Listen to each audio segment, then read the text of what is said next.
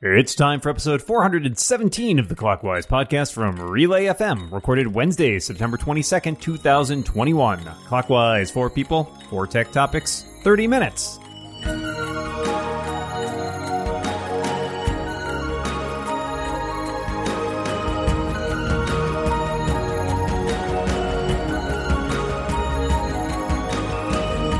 Welcome back to Clockwise, the tech podcast that's falling in.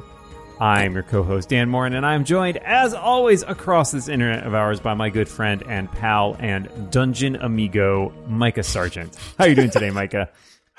I'm doing well, Dan. Am I meant to believe that today is the first day of fall? Today is the first day of fall. I can't believe it. Holy kabuki theater. We made it. I am pumped. Fall's a good season. It is. In and you know what this else? house, we this support house, fall. We support fall. In this house, we also support two fantastic guests to my left this week. It is one of our delightful colleagues here on Relay FM, co-host of Rocket, uh, game developer extraordinaire, many things, woman of so many talents. Is Brianna Wu. Welcome back, Bri. The following takes place between 12:05 p.m. and 12:35 p.m. Events occur in real time. That's my new catchphrase for clockwise. No I'm one has say ever every time used it I'm before, on. so good job. Really? No, oh no! ever, ever. And uh, to my left is a developer on every one of Apple's platforms, uh, maker of the delightful and the best PCalc, as well as uh, a, a dice roller and uh, a game that sometimes gets involved in a few help menus as well. It is James and my dungeon buddy Thompson. Hello, James. It's been a bit of a busy week, hasn't it? Indeed. Uh, anyway, we call it autumn here. All right, I'm going to kick off the podcast today with a question about iPads. uh, the iPad Mini is coming out. Uh, there are some reviews up this morning as we record this, and it made me wonder what size iPad do you use right now? Have you used other sizes in the past? Would you consider using a different size than the one you've got right now? What are your iPad size thoughts, Bree? You know, uh, I am a huge proponent of the iPad Mini, um, and I, I think I have a different reason than most of the other people here. Uh, the iPad Mini is a perfect size that you can just throw it in a purse. So I always buy the cellular model of it, and it just drastically makes it uh, more usable, right? Like if you're going to an appointment or a meeting, you can just throw it in there. So I'm so unbelievably tempted to buy one of these for me, except and I'd love to know how y'all feel about it. The Magic Keyboard. The Magic Keyboard is, in my opinion, the best accessory Apple has put out in the last few years. It is wonderful. It is the missing link that turns it into to a true laptop replacement when I go on vacation or, you know, I'm out of the house for a few days, which is rarer and rarer with the pandemic. Yeah, I always, I, I often bring that instead of my M1 MacBook. So as much as I love the M1, the iPad mini, and that is my favorite size factor, until Apple puts out a, a, a magic keyboard for the mini, and I don't think you could do it well, I, I think I'm sticking with the 11 inch iPad. Um, yes, I agree with you, Bree. That uh, I love the keyboard for my iPad. Um, I have to sort of say now, I recognize that this is not a typical situation for folks.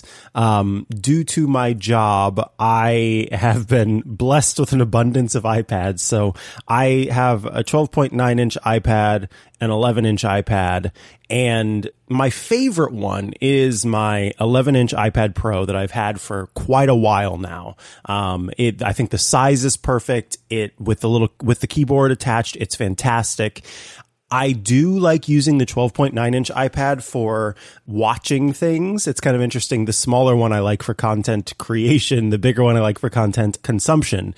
And I, again, because of work, have, uh, ordered the iPad mini. And yes, I a thousand percent agree that it is, in my mind, sorely missing that magic keyboard, uh, because that thing just takes the iPad to the next level. It'll be interesting to see what third parties do in the space.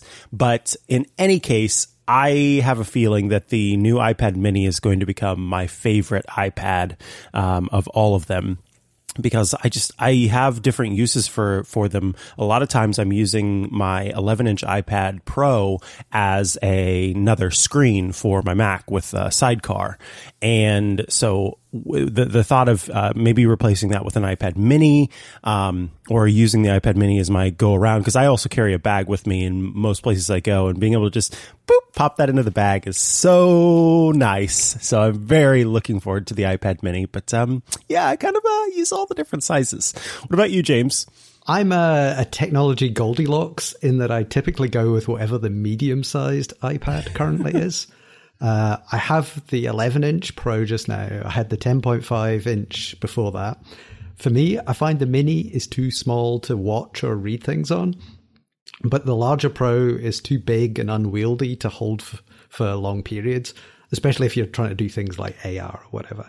Um, but the truth is, like, I love the iPad, and I, as well as you know developing apps for it, I try to keep finding a happy place for it in my life but aside from some very specific tasks like uh, music creation, comic reading, playing D and D, things like that, I find I end up using the smallest and largest things after all. Those either being my phone or my laptop or my desktop or whatever.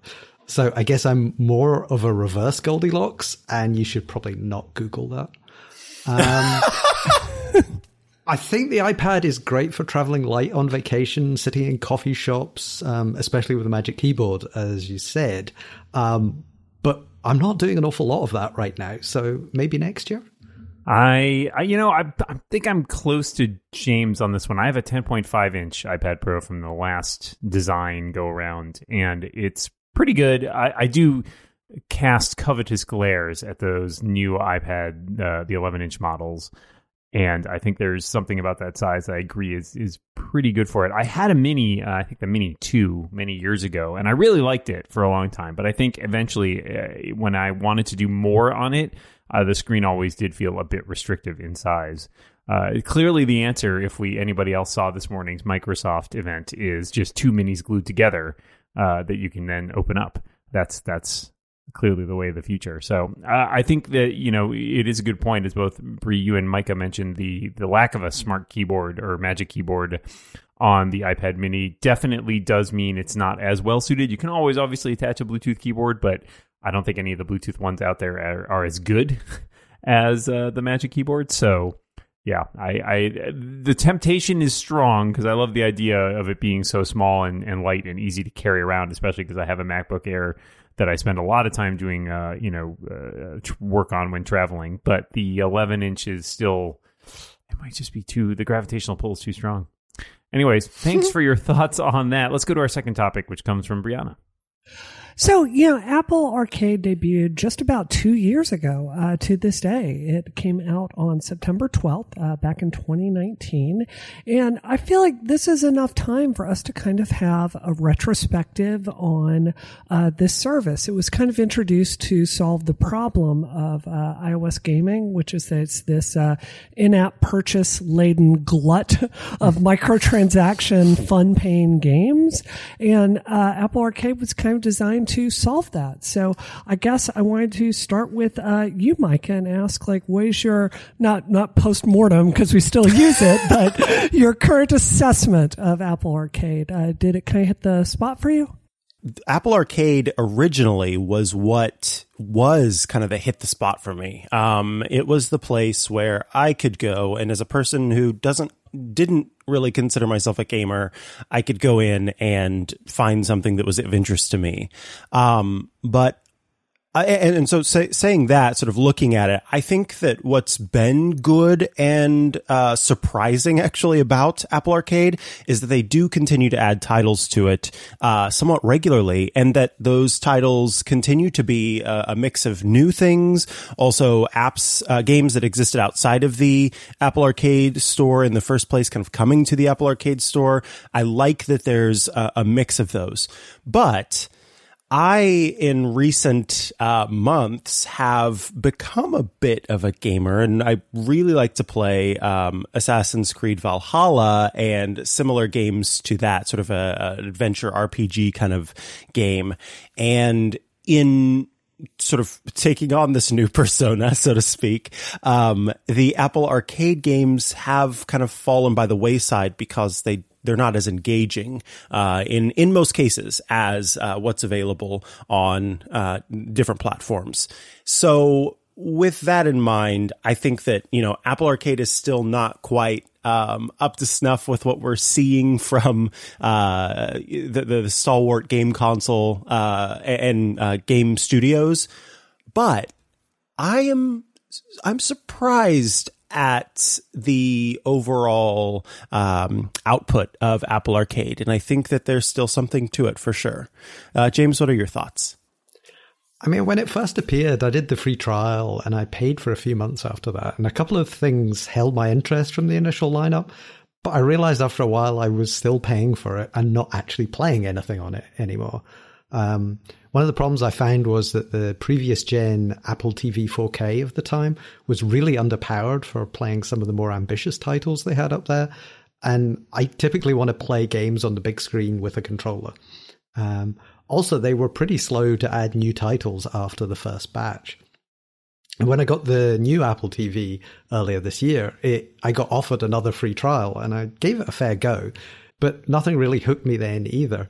Um, I did forget to cancel the subscription, so Apple got at least another fiver out of me. Mm-hmm. Um, did I cancel it? I should probably oh, no. check that. um, but, you know, just because it didn't work for me doesn't mean it's a failure, though. I like the idea in principle, especially if it means developers can make the games they want to make with Apple footing some of the bill. Um, and I know other people that use it and, and like the, the, the model. Uh, but honestly, if I was going to subscribe to anything right now, I would rather give my money to Microsoft of all people for their Game Pass lineup. Um, if I could buy an Xbox Series X, which I can't. Yeah, Apple Arcade, I've had a real up and down relationship with it. I liked the I, you know the idea, and when it started out, there were a bunch of games that I played and enjoyed, but I kind of trailed off a bit, and eventually I canceled my subscription. I did cancel it. I, I although like James, I let it linger probably for a few months before I realized, wait, I'm not playing any games on this right now. Uh, I have since ended up with trying it for a free trial when that came around again, but uh, like James, didn't really find anything that was grabbing me. And then I ended up the other week having to upgrade to uh, the Apple One bundle to increase my iCloud storage of all things. And so I ended up getting Apple Arcade again, and I have barely touched it. Uh, and I don't know, maybe it's just I haven't found a lot of games recently in any form that I've been super excited about. Um, I, you know, I moved a couple weeks ago and I have not even set up my Xbox yet or my Switch or any of that. And I just haven't had the uh, time to do it. I think some of the, the frustration comes with there have been this trend recently where they're bringing back these classic iOS games. So I know like Super Stickman Golf, which is a game I played a lot, was on there. They had that new uh, Alto's Odyssey section. And then I saw Tiny Wings, like a game from many, many years ago coming back. And that's great. I, I loved all those games, but I also played all those games a lot and I feel kind of burned out on them. And it's like, bringing them back isn't enough to make me feel like, oh yeah, this service is not just giving me games from like four or five years ago at this point. So I like the idea. I hope Apple sticks with it. I think Apple's had a tricky relationship with games for basically its entire existence. I don't think it entirely understands games. I think they're trying to make a good go of it, but uh, something fundamentally feels disconnected in there. So, yeah, I'm not. Uh, I, I nothing bad about it, but it, it doesn't seem to have done it for me. Brianna, why don't you wrap us up here? Well, you know, I have a more optimistic uh, appraisal, I think, than the rest of everyone else here. I, I brought this um, I brought this topic forward because uh, Castlevania Grimoire of Souls uh, just came out on Apple Arcade, and I was I was really surprised with it because they they seem to have bought a normal IAP laden, uh, fun pain, slow death, like churn every day kind of game, and have just removed all the microtransactions from it. And it's still this really churning experience, even though it's it's really true to the to the you know the Castlevania universe. And I was so disappointed with this because I feel like overall Apple Arcade has made a lot of headway in uh, basically restoring faith in, that Apple can be a good platform for um, for gaming. Uh, you know, uh, you've had a lot of great uh, games have come out for it that I've certainly played a lot of, though, like you said, Dan, many of those are just remakes of old games. Um, I, I want this to succeed, and I think what would help a lot would be if there were uh, more really, really beautifully done graphical games. Like Apple will pump millions of dollars into an episode of the morning show, but they're not really doing that for uh, Apple Arcade. These are still kind of middling developed games. So I'd like to see them like bring a Sonic the Hedgehog, like make a mascot, really, really invest uh, some identity in this because I feel like it's not many tweaks away from being a first tier game service. And just one more thing, you know, Netflix and other people are deciding to get into the game development space. I 100% believe in Apple more than I believe in Netflix as far as uh, kind of developing social gaming. And I think they're just a couple of tweaks away from really succeeding. All right, that's two topics down, two topics left to go, which of course means it's halftime here at Clockwise. And this week we want to tell you about a little thing we're doing here at Relay FM. September is Childhood Cancer Awareness Month, and for the third consecutive year, Relay FM are supporting the life saving mission of St. Jude Children's Research Hospital, finding cures, saving children. St. Jude is leading the way the world understands, treats, and defeats childhood cancer and other life threatening diseases. But they can't do it without the help of people like you. Because of generous donors, families never receive a bill from St. Jude for treatment, travel, or food, because all a family should have to worry about is helping their child stay alive. For context, the, the average cost to treat just one child with acute lymphoblastic leukemia, the most common form of childhood cancer, is $203,074. To make this possible, about 80% of the funds necessary to sustain and grow St. Jude must be raised each year from generous donors. This September, the Relay FM community has come together to raise over half a million dollars for the kids of St. Jude. You can be part of our best year ever by making a donation at stjude.org/relay. This year, any donor making a single gift of $100 or more will receive an exclusive Relay FM Stickers of Thanks pack at the end of the campaign. And if your company matches donations, please send us a note and we can have that amount routed to the campaign. Email Stephen at stephen at relay.fm. Go now to stjude.org slash relay to support St. Jude. Let's cure childhood cancer together. All right, halftime is over. Let me throw it to Micah for his topic. Well, howdy. Uh, my question, no, I'm just kidding. My question for you, um, I'm just curious, what's the one new iOS 15 or iPad OS 15 feature you're most excited about? And if not excited, the, you know, you're most interested in? James, we'll start with you. So I've been running 15 in various forms since June, so I kind of forget what is actually new. But using my Math Wizard powers, I can offer you two features that I am both half interested in. Um, I love it. Love it. Hmm. So the focus stuff kind of it lets me have a slightly longer do not disturb time at the weekend, which is something that I've wanted for nearly a decade. The joy of even the potential of some extra sleep cannot be overstated. And I have used the feature where you can paste stuff in from the camera. So I, I scanned a phone number and pasted it in. And that's pretty cool, as is all the sort of image to text stuff generally. One thing that is not there yet in 15, which I believe is back now in the developer beta of 15.1, is the screen sharing of iOS devices, which comes as part of the SharePlay tech. And that is going to make remote tech support of relatives an awful mm. lot easier. Mm-hmm. Uh, James picked one of my top two features, which is live text, which I agree is phenomenal. And just as anybody who used, you know, computers in the 80s, and you're like, what? Turning images into text? That's magic. Uh, it, it is pretty astounding. And it reminds me of the kind of stuff that Apple has done with um, doing like speech to text, right? Which also used to be this huge endeavor you needed other software for, and it was expensive and didn't work very well. And now it's just a thing we do with our phones like all the time. Um, the other thing, and this is kind of minor, but I think it's a thing that saves me a lot of time, is the integration of the two factor codes into the password manager in iOS 15. Uh, I love this. I, I, loved when they added autofill for the codes that got texted to you. And so now being able to use the time based one time passwords um, instead of you know some of the third party apps I've been using and just have it automatically fill in when I log into stuff. It's great. It saves me so much time. It makes it so much more uh, manageable to set up two factor authentication for the huge number of sites that I've set it up for. So that's a real plus for me. And I think uh, I will definitely end up saving a lot of time with that. Bree, what about you? Oh, hold on. I was going to answer this by getting a DM and a text message and someone slacking me. Um, I was just going to say focus mode.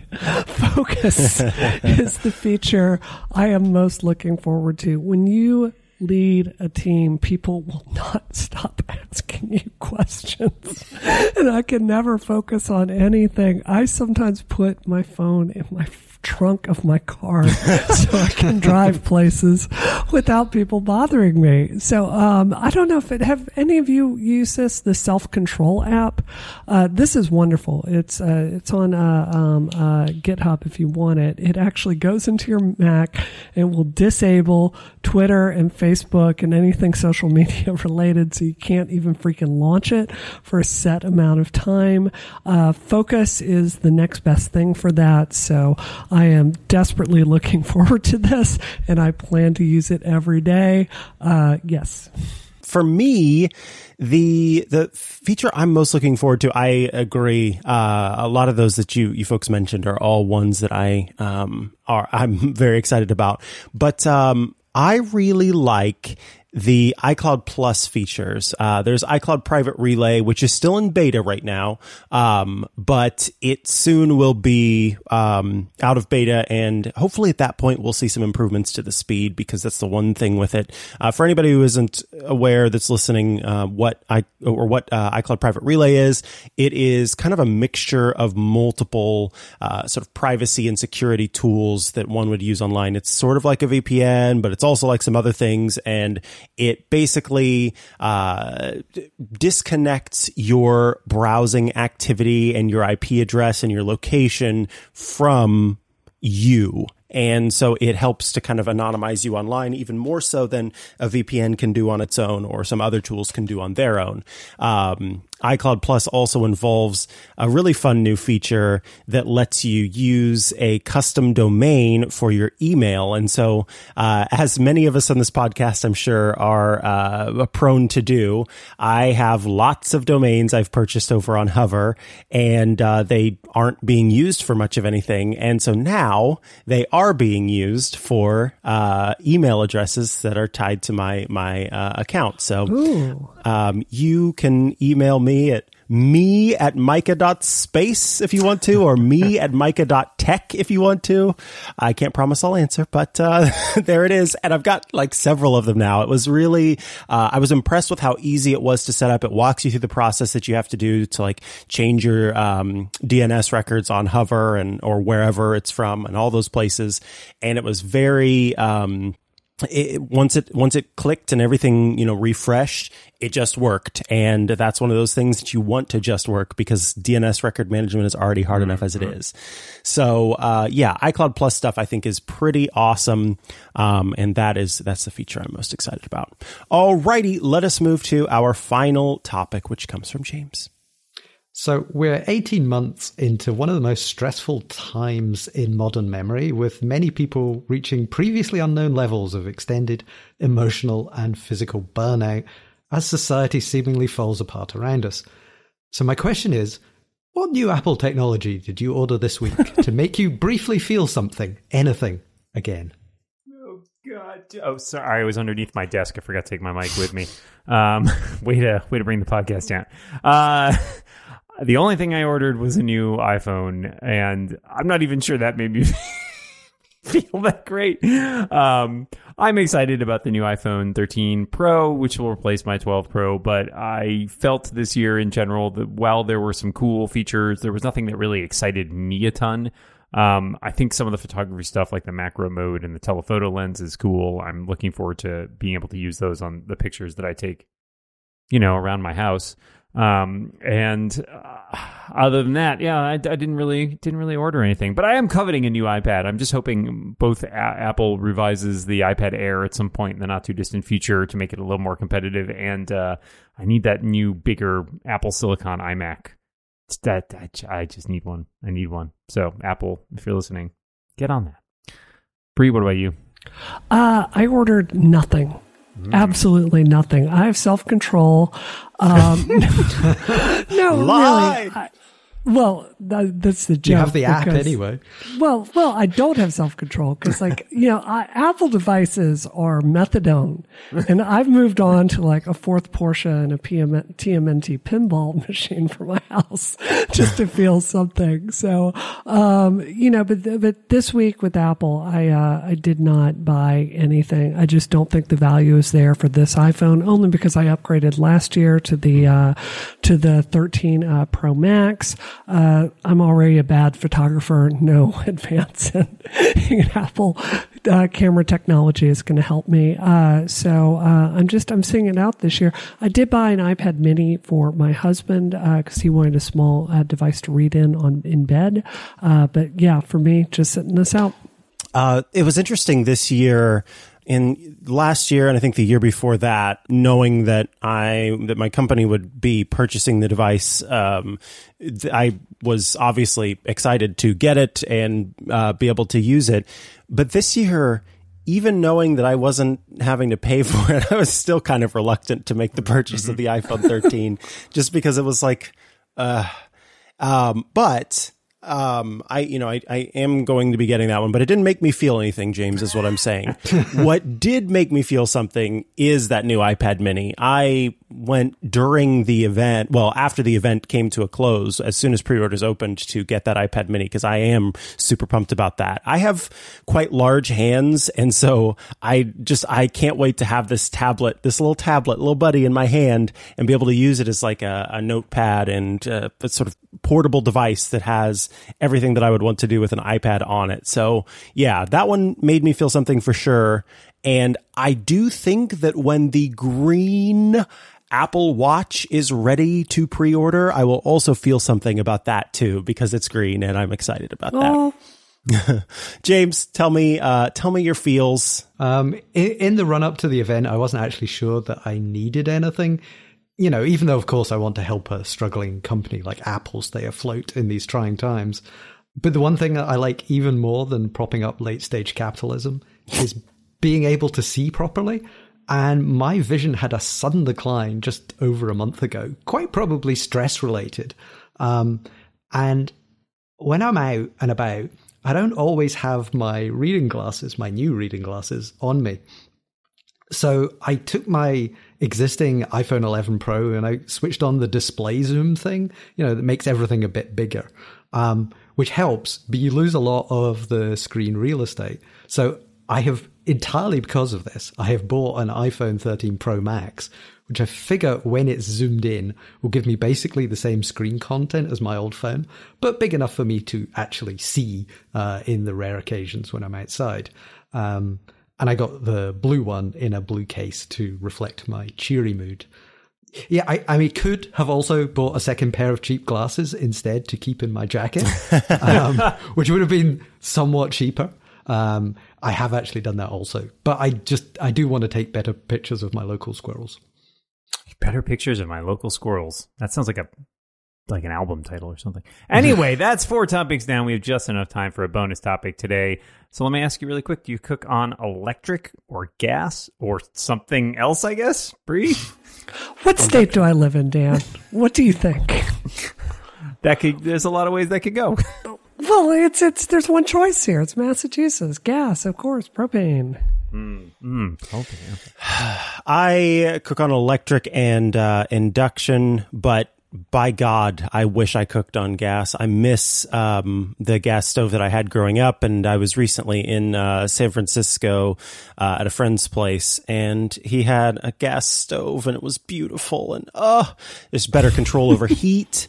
It makes for better cooking in general, and uh, yeah, I miss having uh, a gas stove for sure. What about you, James?